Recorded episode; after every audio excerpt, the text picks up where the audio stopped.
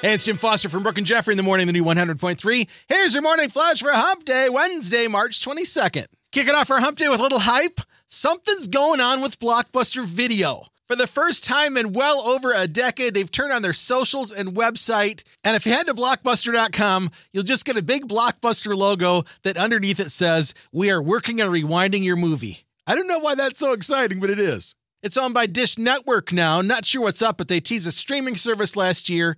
And we all know about that well documented Les store out in Bend, Oregon. Pretty sure they won't be opening any locations. I'd be happy with a merch stand. Rocking a cool blue blockbuster polo at work. Dig that.